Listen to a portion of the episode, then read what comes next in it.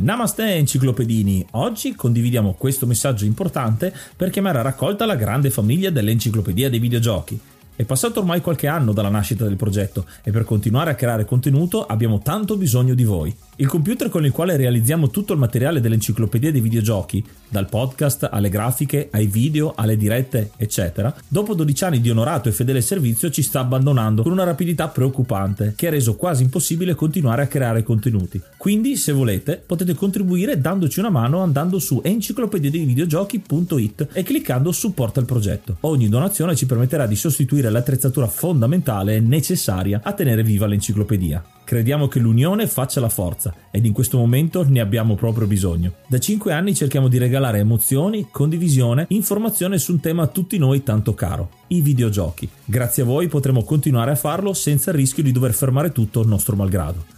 Grazie di cuore a tutti.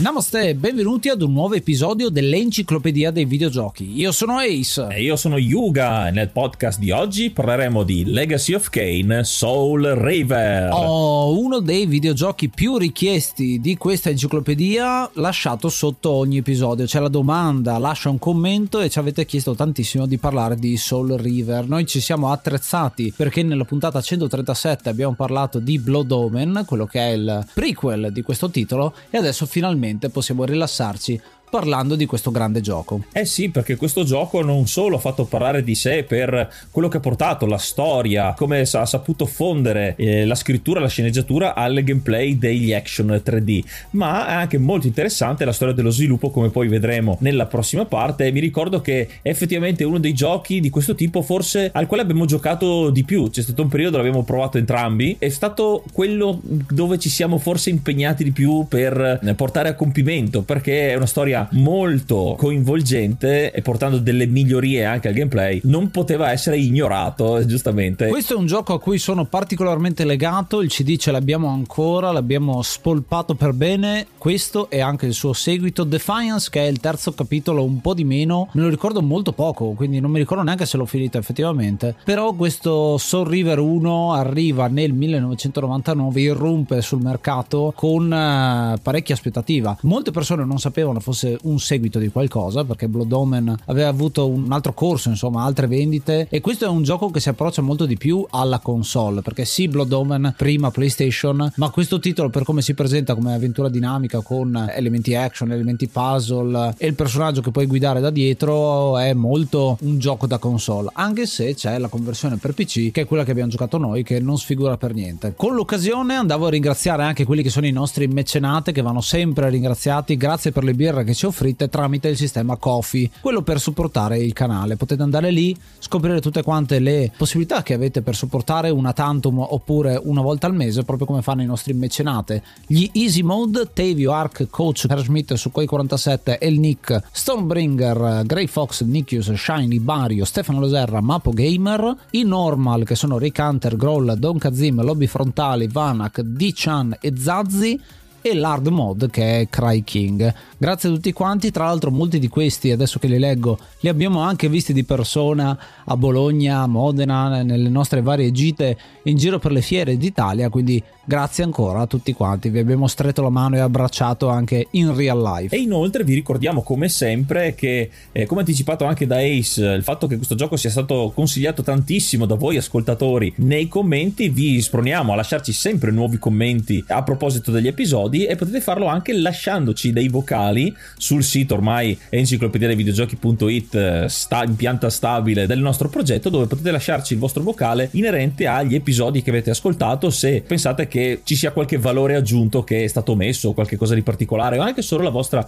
esperienza, che va comunque inserita in quello che è un po' i post-it, un po' le postille, un po' i corollari delle pagine dell'episodio stesso. E tra l'altro su enciclopediadeivideogiochi punto it avete anche l'archivio, quindi potete andare a a riascoltarvi la puntata su Blood Omen in preparazione di questa, quindi veramente c'è tantissimo, l'archivio è molto bello perché ci piace vedere quanto abbiamo fatto dell'enciclopedia. Tantissimi che arrivano proprio adesso ad ascoltarci vedono un numero alto, eh, oltre il centottanta in questo momento, e quindi dicono ma forse non è il caso, magari dovevo ascoltarmi le precedenti. Il bello dell'enciclopedia dei videogiochi è che puoi iniziare da che puntata vuoi e tornare indietro, saltare avanti oppure recuperarti tutta quanta una serie di episodi fino ad arrivare a questo punto. E adesso prepariamoci a immergerci nelle atmosfere apocalittiche mistiche di questo Soul Reaver ascoltando una delle tracce della colonna sonora.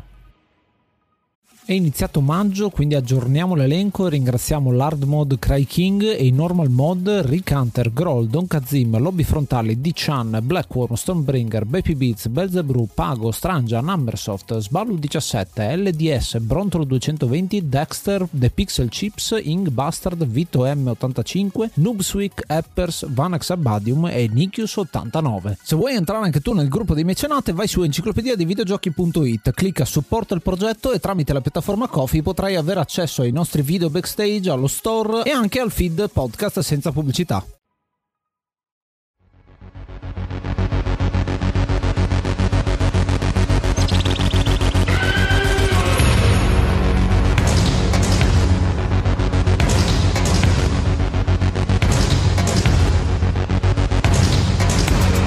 Il gioco di oggi è Legacy of Kain Soul Reaver, un gioco uscito nel millenovecentonovantanove, sviluppato da Crystal Dynamics e pubblicato da Eidos e Halifax nelle sue varie versioni, uscito inizialmente per PlayStation, P C e anche una versione Dreamcast, ed è un'avventura dinamica tre D con elementi action e puzzle, molto molto interessante come detto, perché Crystal Dynamics che prende le redini a pieno titolo dello sviluppo di questo gioco dopo che nel primo gioco Blood Omen invece c'era Silicon Knights che si occupava dello sviluppo, mentre Crystal Dynamics eh, si era occupato della distribuzione. L'avevamo già citato nell'episodio su Blood Omen, ci sono stati non pochi screzi e anche sono andati per vie legali, è stata abbastanza contorta e complicata la gestazione dello sviluppo di questo gioco, ma alla fine sono riusciti, ma non senza tribolare molto. Sì, è una storia abbastanza ancora misteriosa perché tanto di quello che è successo è successo dietro le quinte, non è mai stato reso pubblico, però alcune delle informazioni arrivano da quella che è la direttrice di questa saga, Amy Hennig, che è appunto famosa non solo per questa serie ma anche per la serie di Uncharted più recentemente. In questo caso lei era produttrice, sceneggiatrice di Soul Reaver, ma veniva fuori dal passato di designer dentro Blood Omen. Questo passaggio insomma che Crystal Dynamics da publisher e basta si mette a fare lo sviluppatore è fondamentale, perché poi Crystal Dynamics nel corso del tempo avrà veramente tantissimo spazio, darà nuova linfa vitale alla serie di Tomb Raider, quindi veramente ce n'è tanto da quel punto di vista. La cosa interessante è che comunque si parte da un concetto che non è quello di Blood Omen, si parte da un concetto che è Shifter, questa parola molto carina che vuol dire appunto di passaggio tra due mondi, è il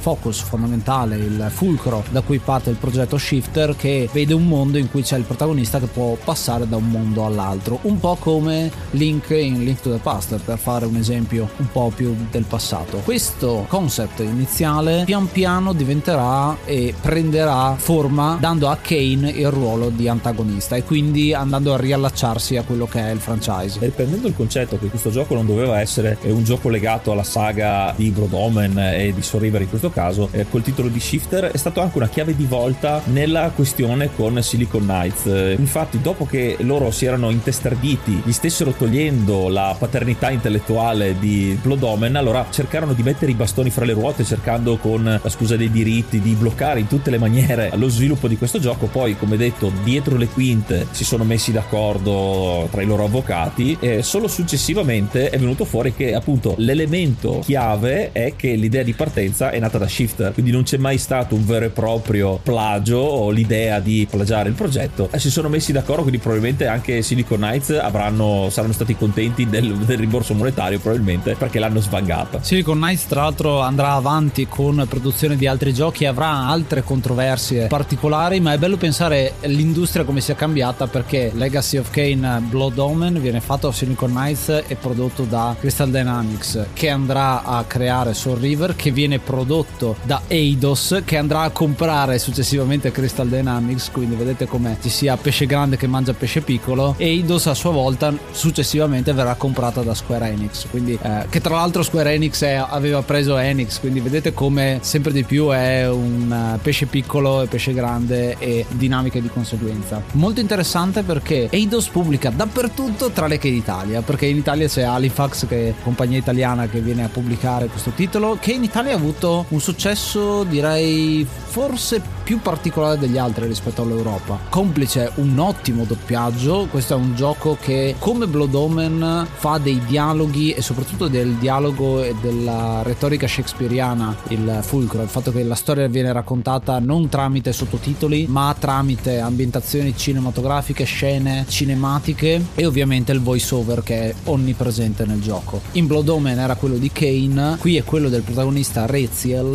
o Raziel come il nome in inglese, molto molto presente non solo come narratore ma poi all'interno del gioco farà dei monologhi pressoché infiniti, tant'è che se andate a cercare su YouTube Soul Reaver il film trovate una compilation di cinquanta minuti di solo Raziel che parla. Questo puntare sui dialoghi, sullo storytelling era negli obiettivi di Crystal Dynamics. L'obiettivo era di prendere tutti i punti di forza di Blood Omen, migliorarli con l'avvento del tre D e della grafica di fine anni novanta, ma dargli anche un punto di appetibilità in più per eh, renderlo un po' meno ignorante, se mi passate il termine, rispetto magari a altri platform più semplici della storia più sottile, per renderlo un'epopea eh, veramente, perché poi col fatto della, di tutti i sequel e della storia che si è dipanata su diversi titoli, ed è stato fatto un grande lavoro per prendere anche ispirazione. Infatti la storia è originale, ma come tant- spesso succede sono le ispirazioni da varie opere letterarie. C'è l'ispirazione dalla novella Paradise Lost, il paradiso perduto di John Milton, che di solito si vedono disegni tratti da questa novella famosissimi della caduta dal paradiso di Lucifero, e anche in questa storia la caduta di Raziel dal suo ipotetico paradiso e la sua redenzione è stata ricreata molto bene,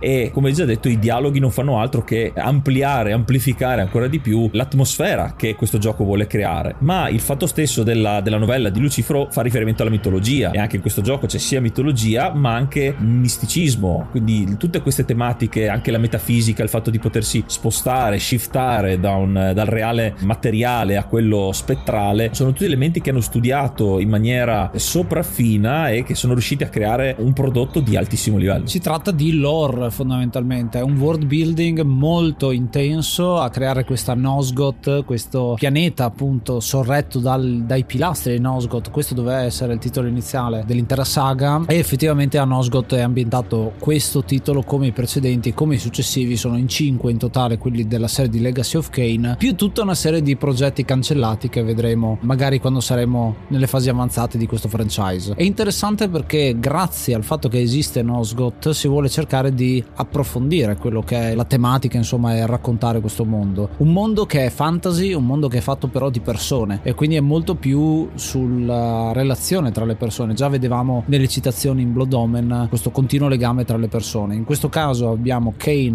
da una parte, che nella specifica è l'antagonista della storia, e Raziel appunto, che è il suo sottoposto, il suo primo ufficiale, che si trova a dover fare un cammino di redenzione. È una storia di vendetta, una storia di rivalsa che un po' ripercorre quello che è il cammino visto su Blood Omen, poi ne parleremo nella parte tre meglio. Tornando a parlare di quelle che sono le ispirazioni, dal punto di vista tecnico c'è comunque qualcosa di precedente. Precedente è il motore grafico, che è quello di Gex tre, il sequel appunto di Crystal Dynamics, che viene rimaneggiato per dare un ambiente tre D senza caricamenti, cosa molto importante. Era una delle grandi novità di quest'era dei videogiochi, in cui le aree potevi esplorarle senza dover per forza andarle a tagliare come se fossero dei livelli di gioco, ed è una cosa che vediamo, che ne so, in Half-Life, che vediamo nei pionieri insomma di quel tempo, ma che diventa un po' lo stato dell'arte del tempo. In Soul Reaver il mondo viene vissuto in questa maniera, non è ancora un open world vero e proprio perché si tratta comunque di corridoi e stanze percorribili, ci sono sì aree aperte ma non troppo, però molto ben giustificate con il gioco. E poi c'è questo discorso del far cambiare il mondo, lo shift è onnipresente non solo per il fatto che stiamo tra il mondo dei vivi e il mondo dei morti, ma proprio perché la, l'architettura stessa cambia mentre andiamo a cambiare mondo. È molto molto interessante, è proprio una meccanica del gioco. Questo cambiamento nei, nei mondi di gioco incentiva anche l'aspetto puzzle e di esplorazione cardine di questo gioco, al di là della parte action ovviamente che non può mancare. Vengono aggiunte inoltre, per poter eh, permetterci di eh, finire questi, questi puzzle, di affrontare queste sfide, il nostro personaggio Raziel ha tutte delle abilità che vengono sbloccate e che sono coerenti al fine della storia e che servono. Ad esempio eh, le nostre ali eh, perdute nel, nell'intro del gioco ci serviranno per eh, fare il glide, ovvero dopo un salto mentre stiamo cadendo potremo usare a mo' di paracadute per eh, di aliante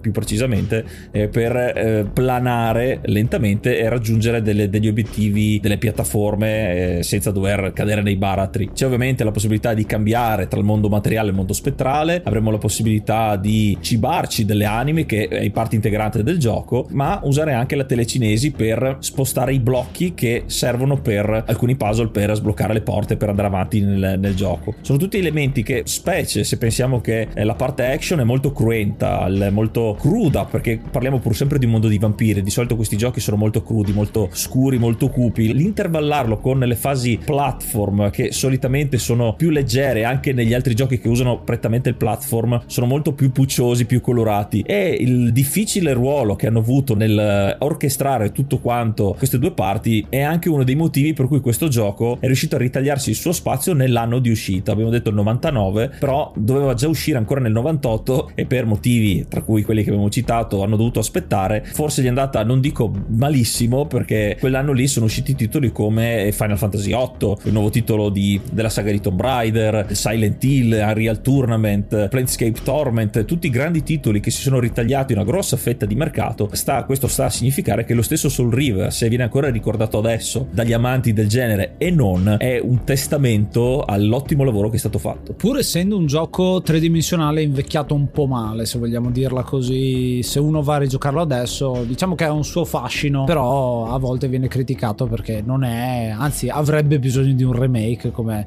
spesso si dice di questo genere di titoli. La cosa che io ho trovato molto interessante dell'ambientazione, visto che stiamo parlando di ambientazione cupa intervallata, è proprio la tattica che hai nei combattimenti, perché il combat system è molto semplice, il nostro personaggio può fare la sua combo, ma a schermo noi abbiamo la nostra energia, non abbiamo mai l'energia degli avversari. La nostra energia è simboleggiata da questa spirale che in un mondo è una spirale tonda e quindi con la curva, mentre nell'altra è un segmento spezzettato, quindi molto bello questa shift anche dell'A D di gioco. Ma poi durante gli incontri non sappiamo, possiamo picchiare all'infinito i nostri avversari perché non moriranno mai. Per ucciderli useremo quelle che sono le tattiche del vampiro, quindi possiamo impalarli, alcuni possono essere sciolti nell'acqua perché appunto per loro è veleno, oppure possiamo utilizzare la luce per bruciarli o direttamente il fuoco. Molto interessante perché è un modo per dare degli strumenti alternativi al giocatore e sceglie lui in base a dove si trova, a che armi trova, perché ci sono alcune armi ambientali, eh, prendere delle torce, vai a prendere delle lance staccate dal muro per poterlo usare contro i nemici, che danno molto un senso di esplorazione, un senso di utilizzare le risorse che hai in quel momento. Mi viene in mente sempre l'esempio, quando faccio l'esempio di prendere le armi dai muri, di Robin Hood che è dentro il castello e quindi prende un pezzo del corrimano, usa quello che ha intorno, usa le tende per aiutarsi a combattere nei combattimenti cavallereschi epici. Un altro elemento di gioco, oltre alle variabilità e ai poteri che sblocchiamo, si traduce con dei glifi, che è un elemento in realtà molto marginale se ci pensiamo bene, perché questo gioco è stato spolpato di molti contenuti, come vedremo successivamente, spiegheremo un po' più nel dettaglio. Però c'è questa meccanica dei glifi che vengono sbloccati con delle quest particolari e ci danno qualche potere in più. Sono di tipo elementale, quindi abbiamo il glifo della forza, della pietra, del suono, dell'acqua, del fuoco e della luce. Sono tutti tematici e che servono a varie cose, ma si è visto, anche se guardate gameplay online, capita molto spesso che in realtà vengono usati pochissimo, al di là forse di quello del fuoco e della luce, che servono direttamente per sconfiggere più velocemente i vampiri, come abbiamo appena citato. Doveva essere una parte molto più importante, addirittura doveva andare anche a modificare quella che è l'arma principale direi Raziel del protagonista, la sua lama di energia, però visti i tagli che sono stati fatti all'ultimo momento sono, diciamo, rimasti in sordina come dei poteri aggiuntivi che però non aggiungono niente di particolare alla, all'esperienza di gioco. Forse Crystal Dynamics non aveva così tanta esperienza nella creazione dei videogiochi, perché ammetteranno gli stessi sviluppatori di aver over ingegnerizzato, over progettato il Soul Reaver uno, e tanto del contenuto che viene tagliato verrà poi inserito in Soul Reaver due o addirittura in Defiance, che è appunto l'ultimo capitolo. Blood Omen due lo lasciamo un attimo a parte perché è un corso ancora diverso come sviluppo quel gioco lì, però effettivamente gli elementi che dice Yuga vengono poi ripresi in, soprattutto in Soul Reaver due, che vive di rendita, diciamo, dal successo che avrà questo titolo, un titolo che veramente vende parecchio, vende anche nella versione budget successiva, cosa che è forse stato il successo italiano, la sua inclusione negli allegati delle riviste. Mi ricordo Giochi per il mio computer, c'era la versione credo sia di uno che dell'altro, e Defiance sicuramente è uscito ma non mi ricordo in che rivista, quindi molto bello come ci sia stato un trend, insomma, di successo in Italia. Tanti articoli che abbiamo trovato nelle nostre ricerche sono italiani che parlano appunto di questo franchise, quindi è sempre bello vedere come il successo italiano sia bello bello alto, complice il fatto anche che questo gioco ha un'interessantissima e profondissima colonna sonora, una colonna sonora che c'era anche in Blood Omen ma era abbastanza limitata dal fatto che c'è tanto di gioco e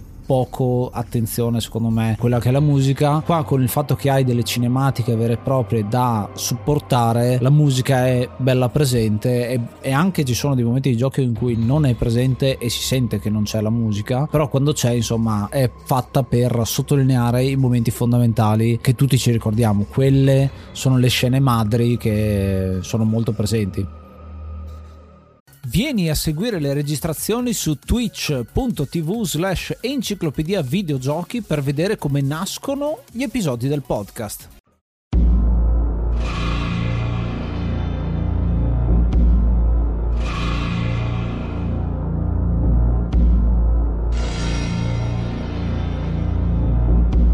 In questa terza parte faremo un po' di spoiler. Noi vi consigliamo sempre di giocare i giochi che trattiamo, in questo caso anche Soul Reaver non fa eccezione, quindi se volete recuperarvelo fermatevi qui, perché non vorremmo mai darvi degli elementi che vi rovinerebbero un po' questa bellissima storia molto ben scritta. Per gli altri di voi che invece l'hanno giocato, godiamoci insieme questa bellissima esperienza. Rispetto agli eventi di Blood Omen, Soul Reaver si colloca millecinquecento anni nel futuro. Kain è ormai padrone di Nosgoth, l'umanità è stata ridotta, quei pochi umani rimasti sono stati ridotti in schiavitù, poco più di animali addestrati, e i vampiri, il vampirismo regna sovrano. Kain ha ormai accettato questa sua divinità raggiunta, anche se con qualche, anzi più di qualche sotterfugio. Infatti il suo passato per molti rimane ancora misterioso, molti non sanno che lui in realtà era partito come essere umano, però ormai il, lui il suo dominio l'ha esteso. Conosciamo il nostro protagonista, che è Raziel, che è il primo generale dei vampiri, dei figli di Kain. Lui è insieme ai fratelli o in udienza con Kain, però succede il fattaccio fattaccio che in realtà non dovrebbe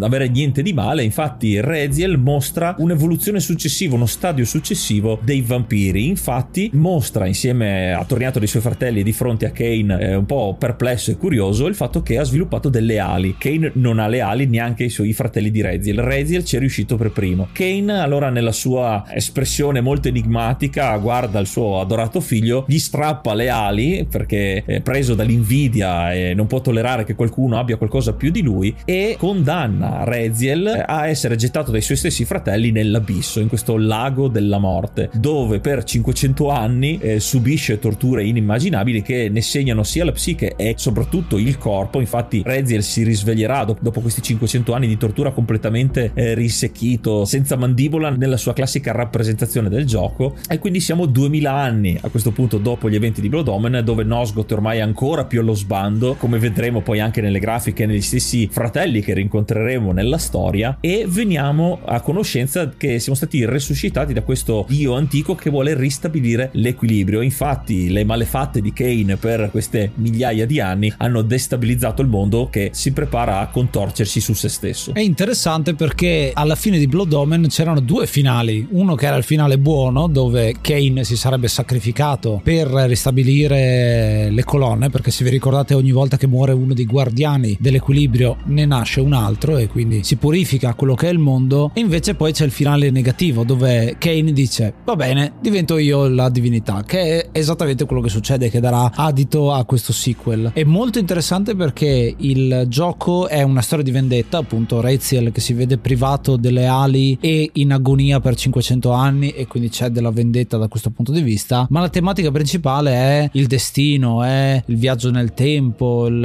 le cose che si evolvono nel tempo, quindi è molto bello come sia onnipresente questa cosa all'interno del gioco, e uno sdegno continuo che in Blood Omen Kain aveva per il mondo che l'aveva tradito, e anche lì è il discorso, il fatto che Kain muore all'inizio di Blood Omen e diventa vampiro, e aveva sdegno per il mondo, e invece Raziel ha sdegno per se stesso perché si vede un mostro, perché appunto vede quasi giusta la pena che ha subito in quel momento, è un mostro che si copre, assomiglia anche da un certo punto di vista a uno dei templari oscuri di Starcraft, mi viene come iconico, blu con gli occhi di fuoco bianchi, quindi molto particolare, quasi alieno mi viene da dire, e si allontana di molto da quello che è l'iconografia classica di un vampiro, c'è molto meno sangue, quasi nulla, quindi i colori da essere quei colori caldi del rosso sangue che sono molto presenti in Blood Omen, qua virano verso il blu e il verde che caratterizzano soprattutto tutto l'ambiente spirituale e il regno dei morti. Regno dei morti che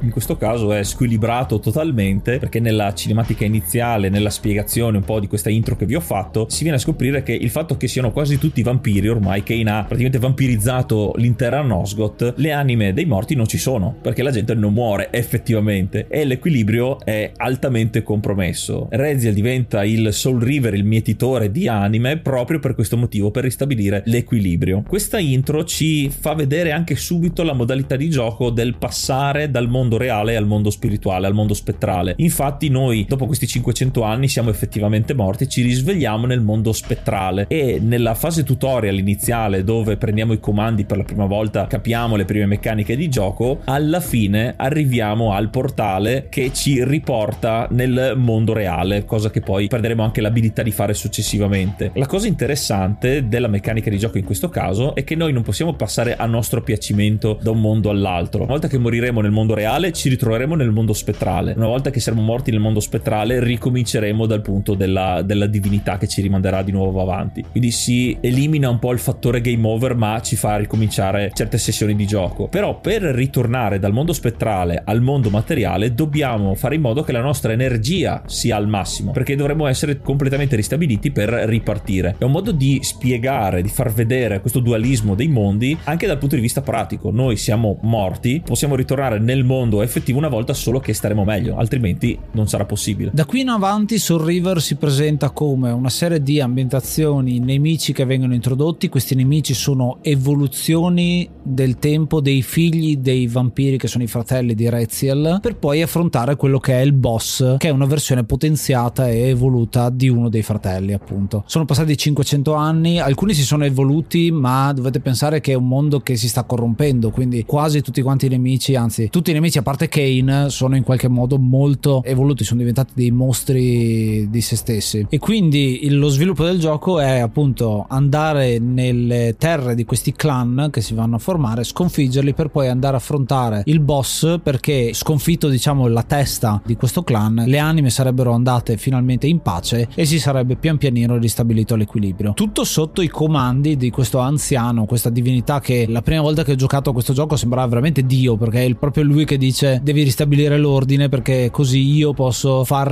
rigirare la ruota del destino. C'è già questo elemento che viene introdotto proprio all'inizio inizio del gioco. È interessante perché Raziel diventa un'altra pedina, e era pedina prima di Kain, e nel momento in cui decide di fare qualcosa di sua sponte, di evolversi prima del suo padrone, viene punito, e adesso si trova a essere pedina di questa divinità oscura e di cui non vediamo mai il volto, sentiamo solo la voce. È molto interessante perché a questo punto, man mano che libera le anime e assorbe le anime dei propri fratelli, impara nuove abilità che gli serviranno poi per, come in un Metroidvania, visitare nuovi luoghi, passare attraverso i cancelli, fare delle cose che non poteva fare all'inizio. Anche lo stesso arrampicarsi, che ormai diamo per scontato in un platform tre D di, di questo tipo, è un'abilità che non abbiamo all'inizio, quindi ci è preclusa gran parte dell'esplorazione e poi pian piano riusciremo a guadagnarcela. Se non sbaglio ce l'abbiamo sconfiggendo un mostro ragno che fa dell'arrampicarsi insomma un suo punto di forza, e quindi poi assorbiamo questa abilità. È bello vedere come ogni fratello che affrontiamo, ogni clan diverso, perché come nella mitologia dei vampiri ci sono molti clan differenti, come si sono rovinati come eh, con loro stessi, come sono stati diventati vittime della loro stessa corruzione, e gli stessi fratelli nei dialoghi introducono le battaglie boss, ne sono a conoscenza, ne, ne, ne fanno parte, l'hanno accettato chi più e chi meno, e tocca a noi finire la battaglia per continuare. Abbiamo anche una battaglia con lo stesso Kain, che non è la battaglia finale, dove entreremo in possesso della nostra arma, ma in questo primo incontro, che è anche un po' un cliché dei film, l'incontrare il boss prima della fine del film, avere un combattimento dove si ha qualche informazione in più ma non si riesce per un pelo a, a farcela, in questo caso è un punto di svolta nella storia, perché Kain ha la Soul Reaver, ha la spada che lo ha reso così potente. Nel combattimento con Raziel la spada viene rotta e noi, una volta tornati nel mondo spettrale, troveremo l'anima della spada, l'anima della Soul Reaver, che far, diventerà far parte del nostro armamentario, diventerà la nostra arma principale come lama spettrale, ed è quella che vi accennavo prima. Grazie ai glifi avrebbe dovuto avere vari effetti elementali nella versione originale del gioco, quella che avevano pensato con molto più contenuto. Cambia comunque in varie modalità durante il gioco ed è la nostra arma di fiducia per sconfiggere i nemici, anche perché poi sarà possibile anche sparare dei proiettili da questa spada spettrale, di un, un elemento in più come quelli che ci vengono dati ovviamente ogni volta che sconfiggiamo un boss. Questa cosa, tra l'altro, riprendo quello che diceva Ace prima, fa sembrare Raziel ancora di più uno dei templari oscuri di Starcraft, perché anche loro usano questo tipo di armi, tra cui lo stesso Zeratul. E a proposito di templari oscuri, ma anche solo templari in questo caso, si ha la, il momento rivelazione della storia di questo gioco, quando Raziel scopre che non solo lui era un ex vampiro, ma era anche un ex cacciatore di vampiri, di questo ordine dei serafini che cacciava i vampiri, perché si ritrova nella tomba di questo clan, dove non solo lo era lui, ma lo erano anche i suoi fratelli. Quindi Kain ha doppiamente infranto la, la, le regole, ha, ha commesso blasfemia, perché non solo li ha uccisi, ma li ha resuscitati come vampiri. Qui Raziel ha un altro sbottamento psicologico, perché già prima si sentiva in colpa, adesso ancora di più, sapendo la sua vera origine, la sua vera storia. Questa cosa lo segna parecchio, però gli darà la spinta necessaria per odiare in un certo senso ancora di più Kain e fargli fare lo sforzo finale per andare a combatterlo. È interessante perché tantissimo del materiale di Blood Omen viene riutilizzato qua, non solo i Sarafan che ci sono in Blood Omen e sono questi guerrieri sacerdoti di cui ha parlato Yuga, che ritroviamo, se vi ricordate, lì c'era Malek che era uno dei guardiani, il guardiano, quello che era un'armatura e basta, che era l'ultimo appunto dei Sarafan, e qua ci sono ancora, ma così troveremo tanti altri personaggi, perché ovviamente Kain è presente, ma si parla di Vorador, c'è Ariel con i suoi mille enigmi, e soprattutto c'è Mobius, o il guardiano del tempo, che c'è ancora e c'è presente in Soul Reaver, soprattutto nelle fasi finali, perché saremo nella sua macchina tessitrice del tempo, che qui viene chiamata camera cronoplastica. C'è una certa attenzione a reintegrare materiale già presente e cercare di andare a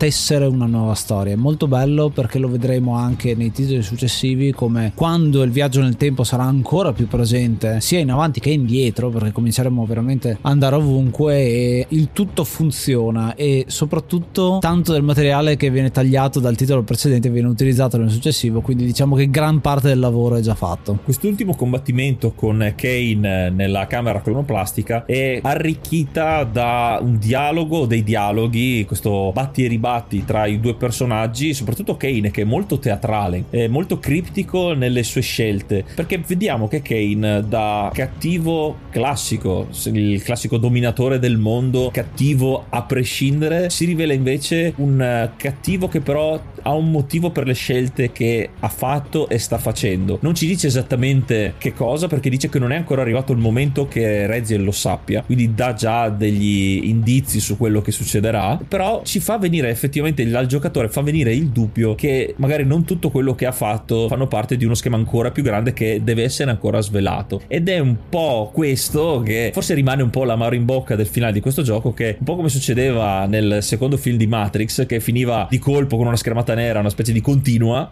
anche in questo caso, e abbiamo un Kain che fugge all'interno di uno dei portali con il classico ci rivedremo la prossima volta perché non è finita, e il gioco ha questo finale apertissimo che ha fatto storcere il naso più di qualcuno, me compreso, ma però si sono rifatti poi nelle storie successive e che quindi dà ufficialmente l'indizio che ci sarà un seguito e quindi una storia che si dipana in più titoli. E qui possiamo capire quello che dicevamo prima, il fatto che sia stata tagliata un sacco di roba, un sacco di materiale da questo gioco che sarebbe potuto essere a sé stante come titolo, ma è, stato fatto, è stata fatta una scelta di suddividerlo in più, in più giochi, un po' come il materiale eh, letterario. Mi viene in mente gli ultimi due film della saga di Harry Potter e un libro unico spezzato in due proprio per la quantità di materiale come in questo caso, quindi una scelta ponderata che alla fine paga a lungo termine. Tra i vari contenuti tagliati del gioco ce ne sono due fondamentali che spiccano e soprattutto li vedi anche giocando il gioco senza andare troppo nel dettaglio. Uno di questi è un terzo atto che ci sarebbe stato appunto dopo il climax del gioco, dove quello che era l'obiettivo iniziale viene finalmente svelato, perché se vi ricordate all'inizio del gioco l'anziano dice devi liberare le anime di questi vampiri e il climax del gioco, la conclusione sarebbe stata arrivare a fare qualcosa, usare una macchina, usare uno stratagemma per purificare Nosgoth da questi vampiri, quindi arrivare a una conclusione di quel tipo. L'altra grossissima mancanza è il quinto fratello, perché nell'introduzione del gioco ci sono i eh, vari fratelli di Raziel che sono Melchia, Zephon, Rahab, Duma e Turel, e di questi cinque solo quattro andiamo a combatterli. Turel non è presente in, alc- in alcun modo eh, nel gioco e solamente in Defiance verrà giustificata la sua assenza, quindi un eh, bellissimo esercizio di stile per cercare di reintegrarlo nella storia e dare quel combattimento che non siamo riusciti a fare. Già in Soul Reaver due è presente ma in altra forma, ne parleremo quando sarà il momento, però è bello come comunque la direzione del gioco abbia dato spazio anche a questo tipo di fanservice, se vogliamo chiamarlo così.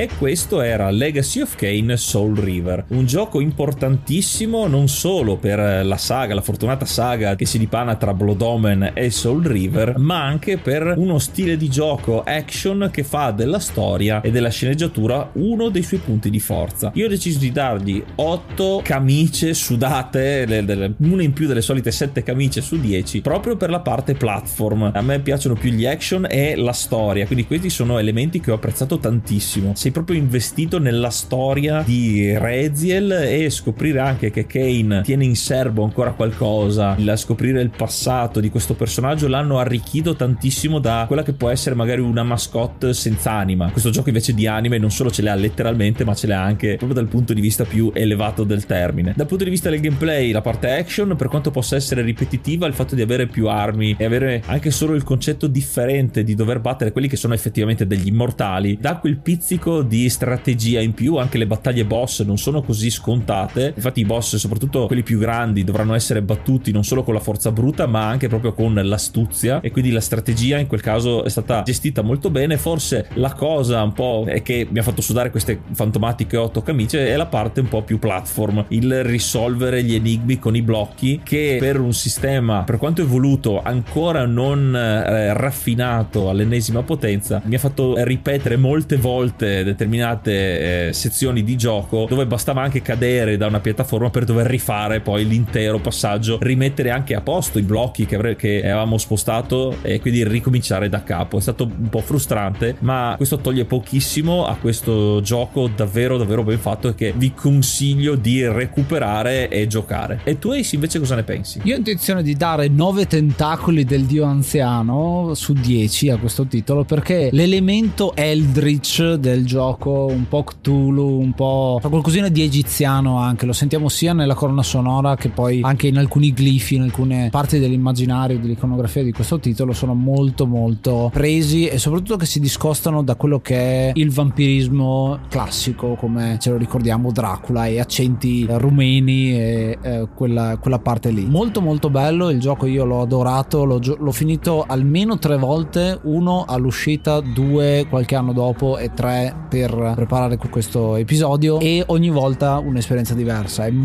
è invecchiato male dal punto di vista, se lo giochiamo oggi come tre D, ma è ancora godibile. Se uno mette da parte diciamo la qualità grafica e vede il gameplay del gioco, soprattutto giocato in italiano con il doppiaggio che è fantastico, veramente ha un'esperienza indimenticabile. È un inizio di un franchise nuovo, è un quasi un reboot della serie, ed è molto interessante perché credo sia l'unico gioco che ha due protagonisti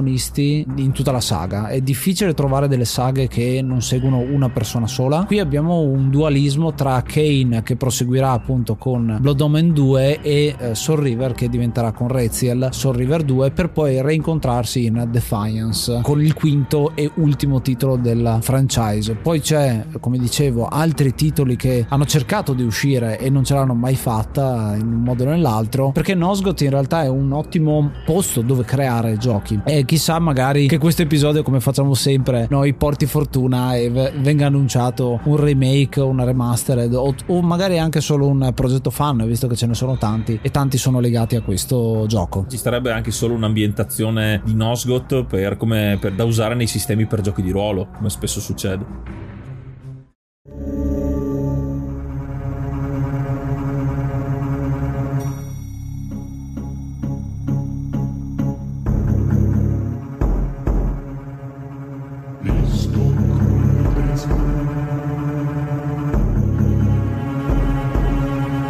E anche per questo episodio è tutto. Noi come al solito vi ringraziamo per l'ascolto e rinnoviamo il commento da lasciarci su Spotify, la risposta alla domanda che troverete nei commenti, che già sono sempre tantissimi, dove ci consigliate un sacco di giochi. Ormai abbiamo una lista lunghissima di episodi da sfruttare, da, da fare per i giochi che ci consigliate, e dove potete lasciarci anche le stelline. Noi eh, è molto importante eh, che lasciate questo voto, in modo da poter accrescere ancora di più, da sviluppare ancora di più quello che è il nostro progetto Enciclopedia dei Videogiochi. Quindi fate un salto da Spotify, se sentite la Spotify, per lasciarci il vostro feedback, per noi molto importante. Comunque andate su enciclopediadeivideogiochi punto it per tutte le notizie. Noi ci riascoltiamo al prossimo episodio e giocate una pagina alla volta. Io sono Ace. Io sono Yuga. Namaste and be brave. Fan